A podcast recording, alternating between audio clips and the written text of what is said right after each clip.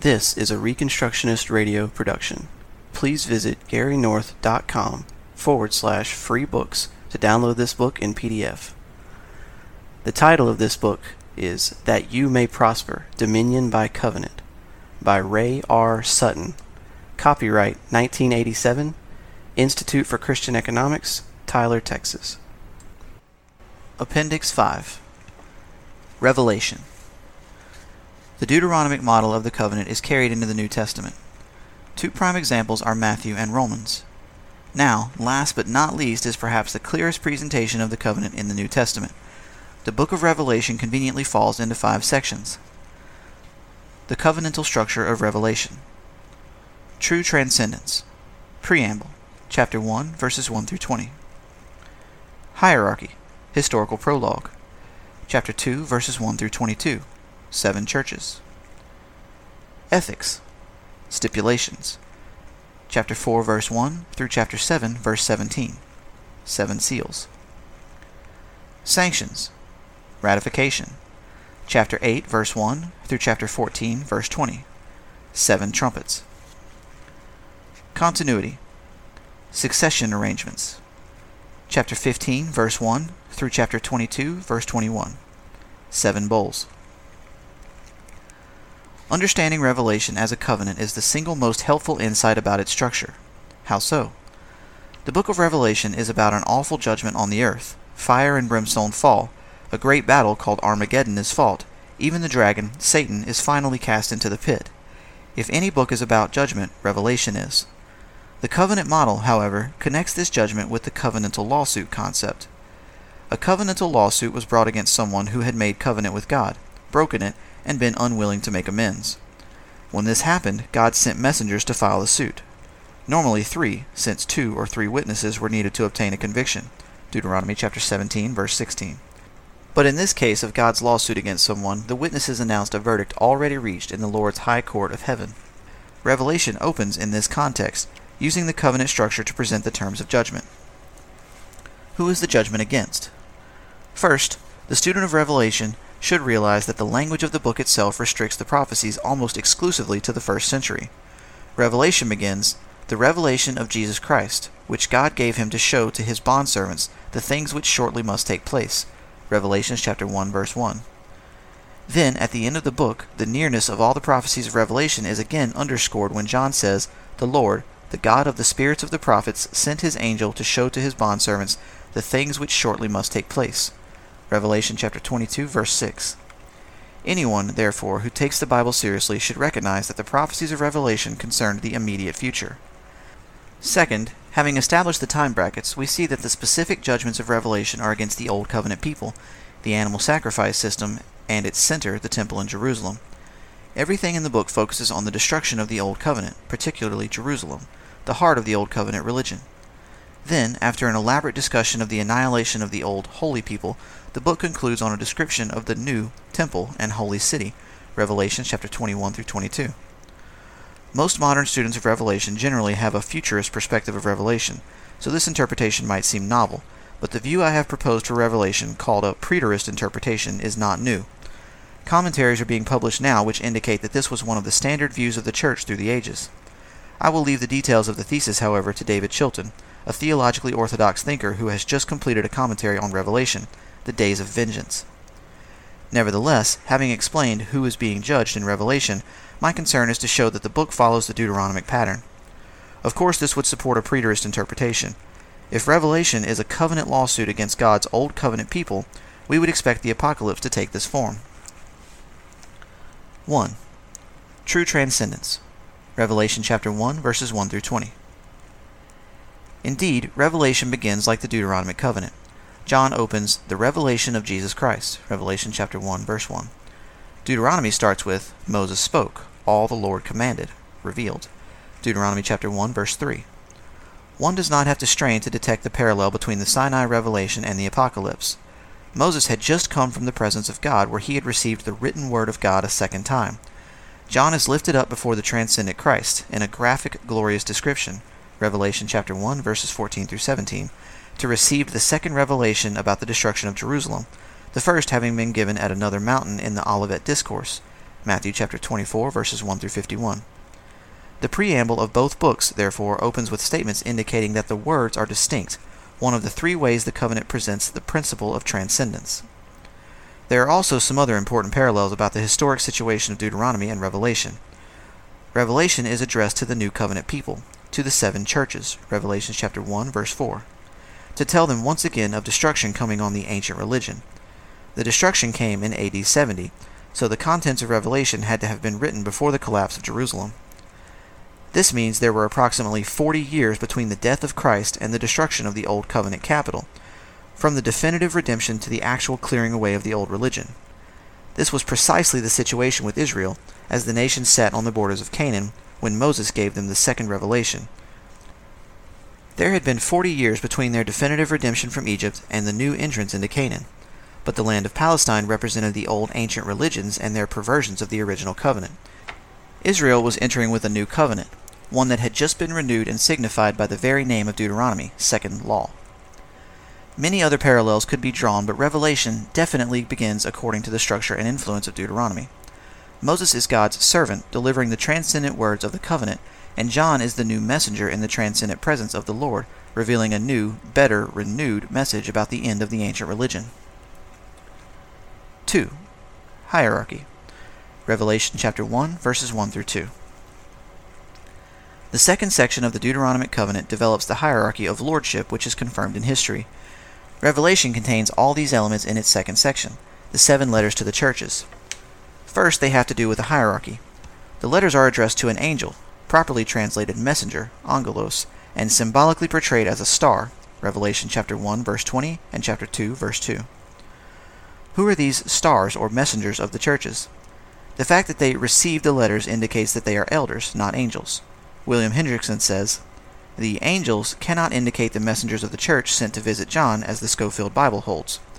Then the expression, to the angel of the church at, right, Revelation chapter 2 verse 1 for example, would have no meaning. Again, real angels, heavenly beings, cannot be meant. It would have been rather difficult to deliver the book or its epistles to them. For an excellent defense of the view that these angels refer to the bishops or pastors or ministers of the church, see R.C. Trench, Commentary on the Epistles to the Seven Churches in Asia pages 53 through 58. Since the recipients were elders, a hierarchy is implied. The elders were to convey the message to the churches and implement discipline. Furthermore, the messengers, elders, of this section in Revelation are the same messengers of Revelation 8 through 11, who pour out judgment on the earth. In other words, the representatives in God's hierarchy become a means to issue some kind of imprecation against the enemies of the new covenant people. Perhaps imprecatory psalms were used, Psalms laid out in the covenant lawsuit structure designed to bring judgment on God's enemies, Psalm 83, or some other maledictory oath. Whatever they did, we are introduced to a hierarchy in Revelation 2 through 3. Second, these letters to the churches also have a historical flair to them, each church having Old Testament allusions that seem to follow the history of the Old Covenant. Corsini says, it has been sometimes noticed that there is a sort of historical progression in the biblical allusions, a history of salvation beginning with Adam and finishing with Christ. Each episode refers to some progressing moment in the history of salvation, fitting John's continual and central concern to show that the coming of Christ is the perfection and replacement of the Old Testament economy. The following is a brief overview of the history indicated. 1. Ephesus. Reference is made to the fall, garden, and curse, Genesis chapter 2 verse 17 through chapter 3 verse 19. In the phrases remember then from what you have fallen, chapter 2 verse 5. I will grant to eat of the tree of life which is in the paradise of God, chapter 2 verse 7, and your works, your toil, and your patient endurance, chapter 2 verse 2. 2. Smyrna. The historical period seems to be the captivity in Egypt. The ten days of testing, chapter 2 verse 10, refers to the ten plagues of Egypt. Exodus chapter 17 verse 14 and following. Also, Christ speaks of himself as dead and has come to life, an allusion to the Exodus where Israel was dead and then resurrected. 3. Pergamum. The next period is the time of the wilderness wanderings with reference to the manna. Chapter 2, verse 17. Compare Exodus chapter 16, verse 32 and following. Also during this period, there was the Balaam and Balak episode. Chapter 2, verse 14. Compare Numbers chapter 25, verses 1 through 2. 4. Thyatira. A time of prosperity and apostasy approximates this epoch of history during the reign of the kings. The mention of Jezebel indicates the era when Israel tolerated apostasy. Chapter 2, verse 20. 1 Kings chapter 16, verse 31 and following. 5. Sardis. The time is the latter prophetic period, judging by the comments hinting at a small group of people, a remnant. Chapter 3, verse 4. Isaiah chapter 1, verse 9, chapter 6, verse 13, and chapter 65, verses 8 and following. 6. Philadelphia. The history probably refers to the return of the Jews after exile. The key of David indicates that people are coming back to a city to open its doors. Revelation chapter 3 verse 7. Yet when they return, they encounter false Jews, a synagogue of Satan. Chapter 3 verse 9. Ezra chapter 4, Nehemiah chapter 4, 6 and 13. 7. Laodicea. These are the times from AD 30 to AD 70, a period of great apostasy and lukewarmness. Chapter 3 verse 16. The language of Revelation 3 parallels the Mosaic description of Israel's being spewed out of the land. Compare Revelation chapter 3 verse 16 with Leviticus chapter 18 verse 24 through 28 and Luke chapter 21 verse 24. God told Israel that he would spit them out of the land the day they apostatized. In AD 70, God kept his promise. Why does God record all of this history in terms of the seven churches? Again, we must remember the parallel between Israel's preparation to enter the land, Deuteronomy, and the church's position before AD 70. The church was being prepared for new territory, just as the Israelites had been before they entered the Promised Land.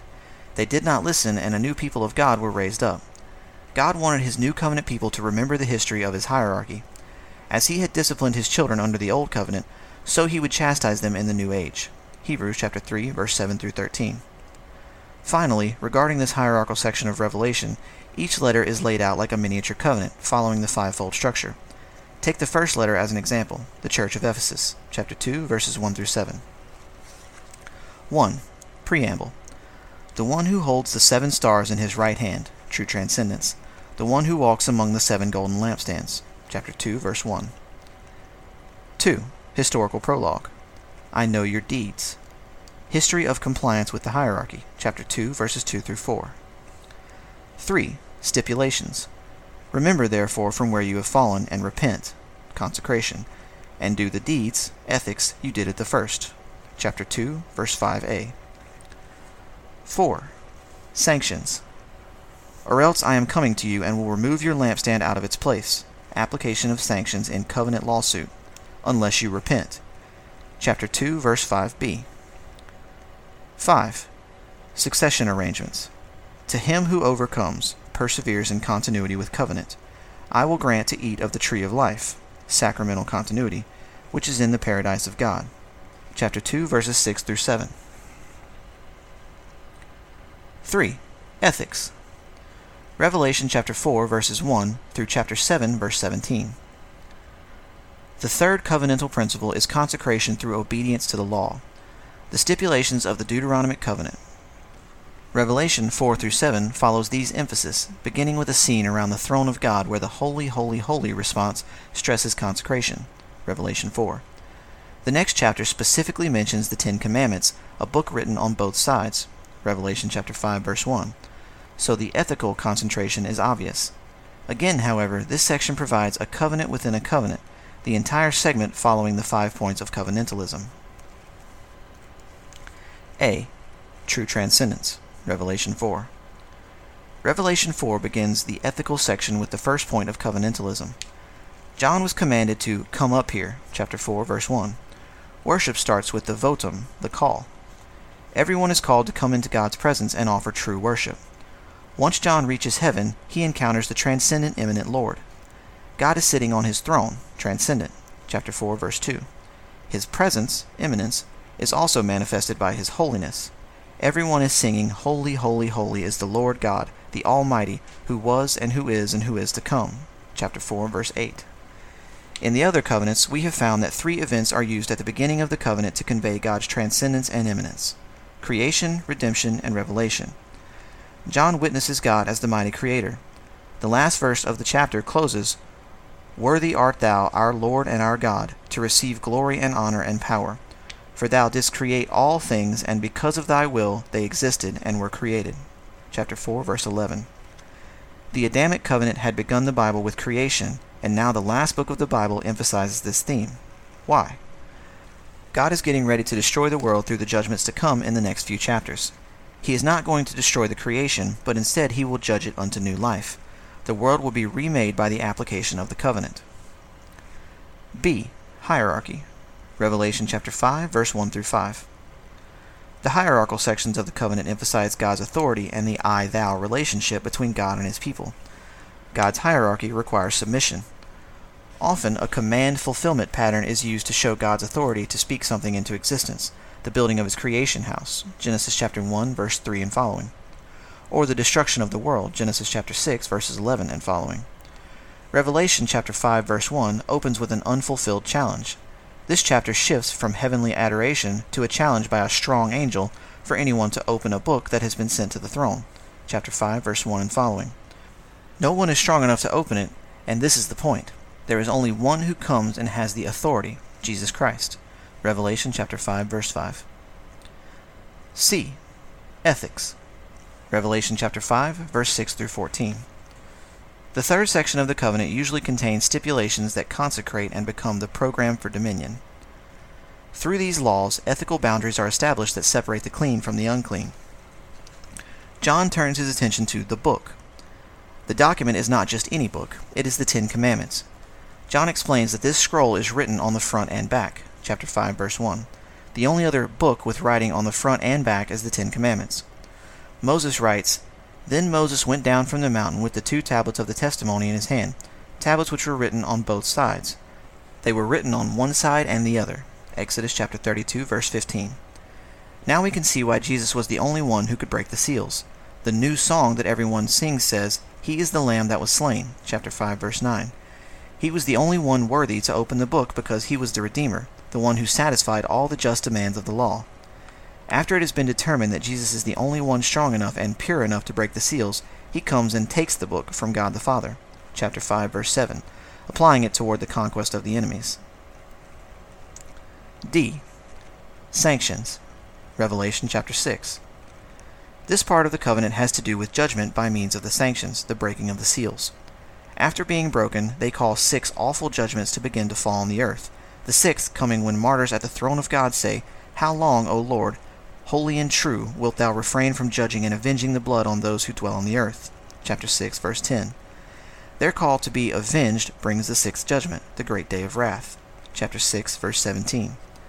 The saints play an important role, therefore, in having the seals broken. Their request for God's vengeance brings direct judgment to the wicked. Normally, since God's people receive the sanctions, the wicked are also simultaneously cursed or sealed. Probably God's people break the seals on the wicked by praying, singing, and speaking the imprecatory psalms at this time of the service. The imprecatory psalms are scriptures devoted entirely to calling down God's vengeance and judgment on the wicked. Psalm 94 opens with the following O Lord, God of vengeance, God of vengeance, shine forth. Rise up, O Judge of the earth. Render recompense to the proud. How long shall the wicked, O Lord, how long shall the wicked exult? They pour forth words, they speak arrogantly. All who do wickedness vaunt themselves. They crush thy people, O Lord, and afflict thy heritage. They slay the widow and the stranger and murder the orphans. And they have said, The Lord does not see, nor does the God of Jacob pay heed. Psalm chapter 94, verses 1 through 7. God is the blood avenger of his people. In the Old Testament, when a relative was murdered, the next of kin was asked to be blood avenger. Numbers chapter 35, verse 12, Deuteronomy chapter 19, verses 6 through 12. God's justice was recompensed when the nearest of kin killed the murderer. The psalmist speaks of God as having this role for the saints. Did this change in the new covenant? No.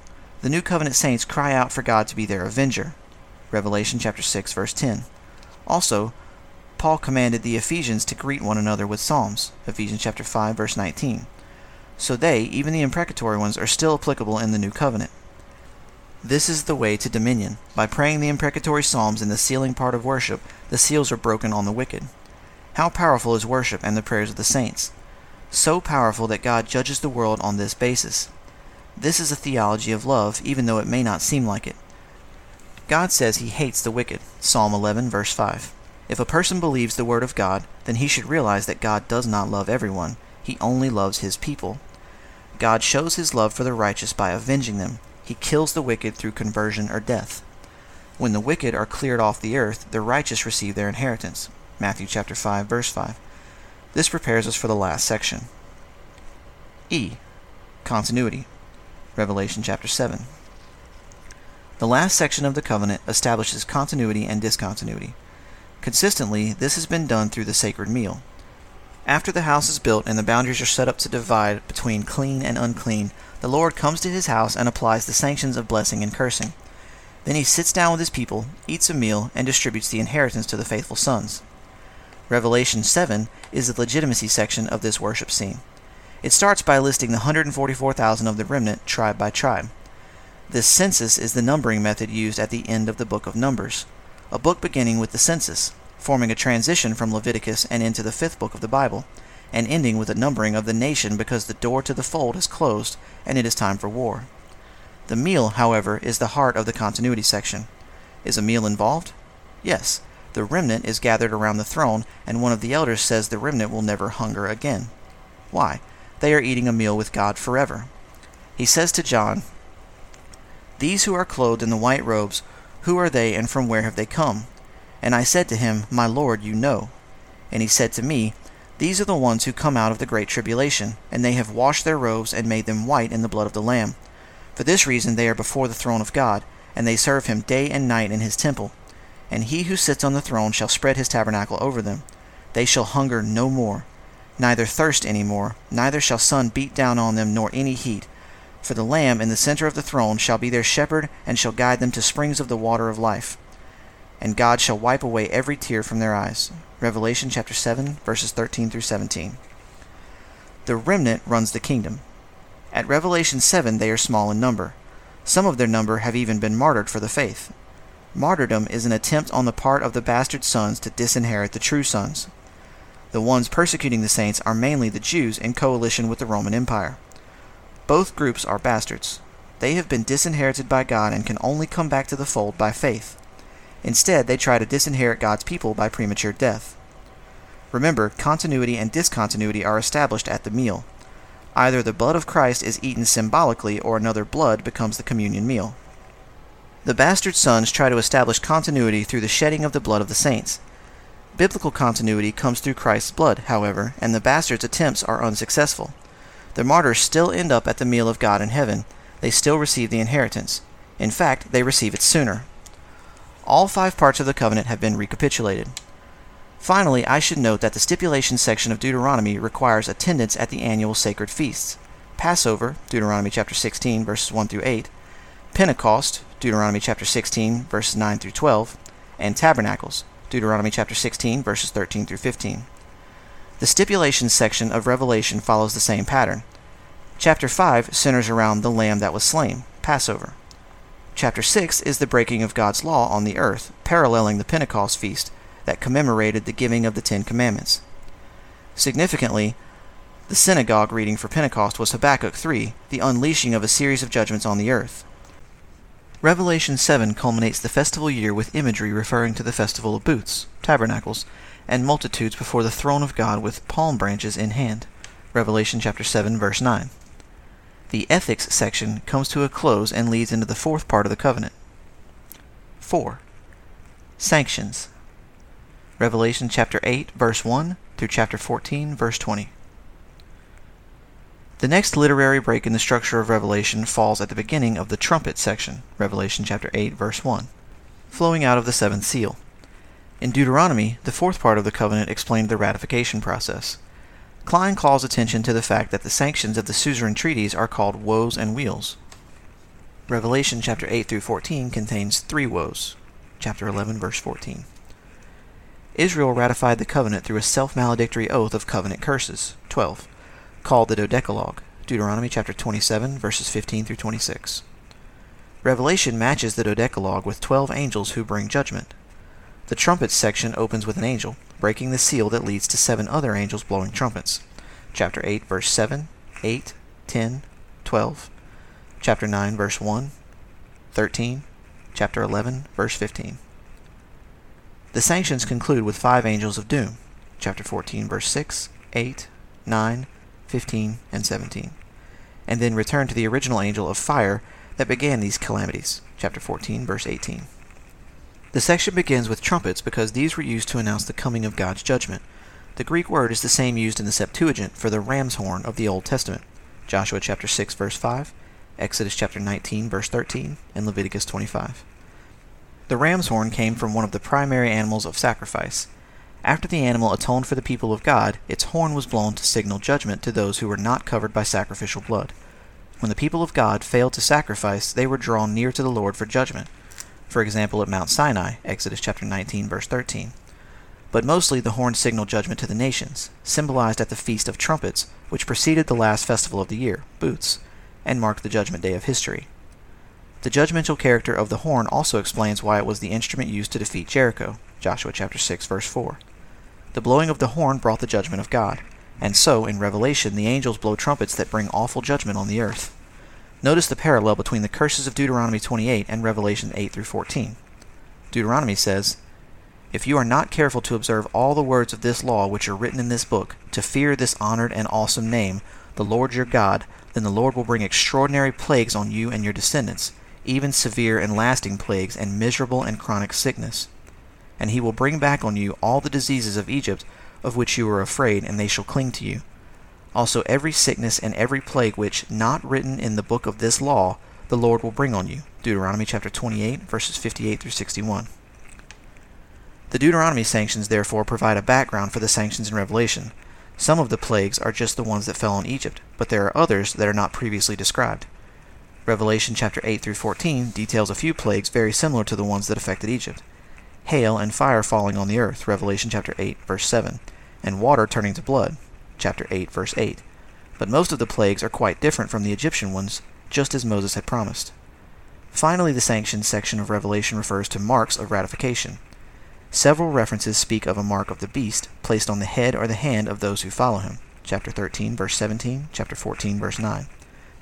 This mark was used to form a false covenant, resulting in the application of the sanctions in a covenant lawsuit. Revelation chapter 14, verse 10 and following. In fact, the judgments only fell on those who did not have a seal of God on their foreheads. This language takes us back to Genesis, where the curse sanction is applied to the head of the serpent. Genesis chapter 3, verse 15. Thus, the sanction section of Revelation continues to follow the pattern of Deuteronomy. When, however, we arrive at the fifth section, the Deuteronomic influence is extremely obvious. 5. Continuity. Revelation chapter 15, verse 1 through chapter 15, verse 21. The continuity section of Deuteronomy arranged succession from one generation of leaders to another. Continuity was established between Moses and Joshua.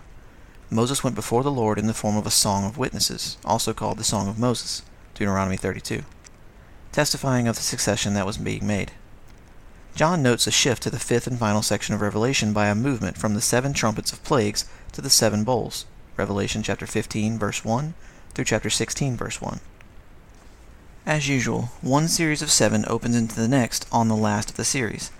At this point, the company around the throne of God begins to sing the Song of Moses, Revelation chapter 15 verse 3, matching the structure of Deuteronomy perfectly.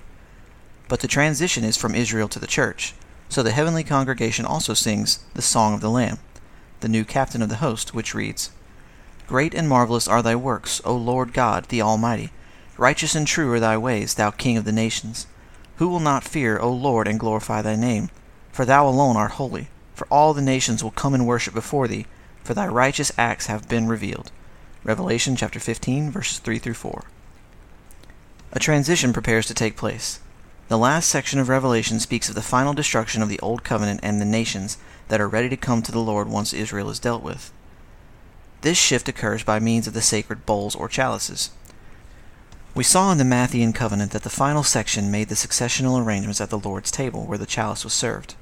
Indeed, the chalice was the means of continuity and discontinuity. How? Jesus gave his disciples the cup of blessing, which was the inauguration of the new covenant. Luke chapter 22 verse 20 and 1 Corinthians chapter 10 verse 16. The application of the blessing sanction transferred inheritance because the cup often represented inheritance. The psalmist says, The Lord is the portion of my inheritance and my cup. Psalm chapter 16, verse 5. The biblical cupbearer was therefore not just a wine sipper testing the cup for poison, but a guardian of the king's estate. Famous Old Testament figures held this position Joseph, Daniel, Nehemiah, and were trustees of the king's estate. Nehemiah was unhappy.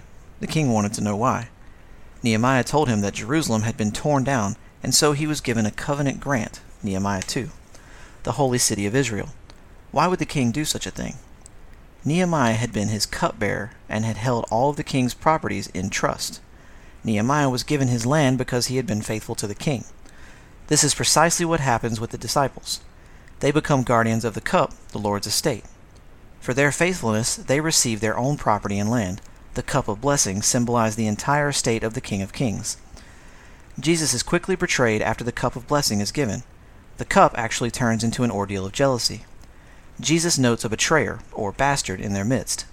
Judas is identified in terms of the cup when Christ says, But behold, the hand of the one betraying me is with me on the table. Luke chapter 22, verse 21. That is the one for whom I shall dip the morsel and give it to him. John chapter 13 verse 26. Christ served this first communion by dipping the bread in the cup of blessing, signifying the transferal of inheritance from one person to the next. Judas quickly betrayed the Lord, Satan having entered into him immediately after he ate. John chapter 13 verse 27. In the last section of Revelation, the bowls are poured out on the old covenant city and people. Even Satan meets the judgment of these bowls. Revelation 20. As Jesus used the chalice to create continuity with the faithful and reveal discontinuity with the bastards of the covenant, the continuity section of Revelation does the same. The chalices create continuity between God and his people by the destruction of the old covenant worshippers, the great whore and the beast. At the end of the continuity section, the new temple, city, and home of God's elect appears, a city which invites those who want to live there to come in. Revelation chapter 22 verse 17. No longer is the covenant exclusively Jewish. The nations, Gentiles, are ready to come in, sit down, worship, and eat at the new tree of life. Revelation chapter 15 verse 4. Conclusion. This completes our study of the patterns of the Deuteronomic covenant. How appropriate that we end on the book of Revelation. John's message was forged on the anvil of the Mosaic pattern, the five parts of the Apocalypse perfectly matching the five sections of Deuteronomy. One matter remains to be considered in the covenant half of this book. I have demonstrated that the Deuteronomic covenant continues into the New Testament and have noted the parallels. But does this mean there are no changes in the New Covenant? Are we still supposed to sacrifice animals? Should we go to church on Saturday instead of Sunday? In the next appendix, we will examine these questions and many more, seeking to understand the relationship between Old and New Covenants. The Reconstructionist Radio Podcast Network brings to you a complete lineup of podcasts where you will hear practical and tactical theology. Our desire is not simply that you consume our shows, but that you also live out your faith in every area of life. We can talk all day long about these things, but if we fail to put them into practice, then we fail as ambassadors of Jesus Christ our King. Subscribe now to your favorite Reconstructionist Radio Podcast Network shows, or you can subscribe to the Reconstructionist Radio Master Feed where all of the content we produce, including the audiobooks and audio articles, will pop up as soon as they are available. And don't forget to visit ReconstructionistRadio.com to volunteer as a narrator or to partner with this ministry financially. May the Holy Spirit stir you into action for Christ and His kingdom.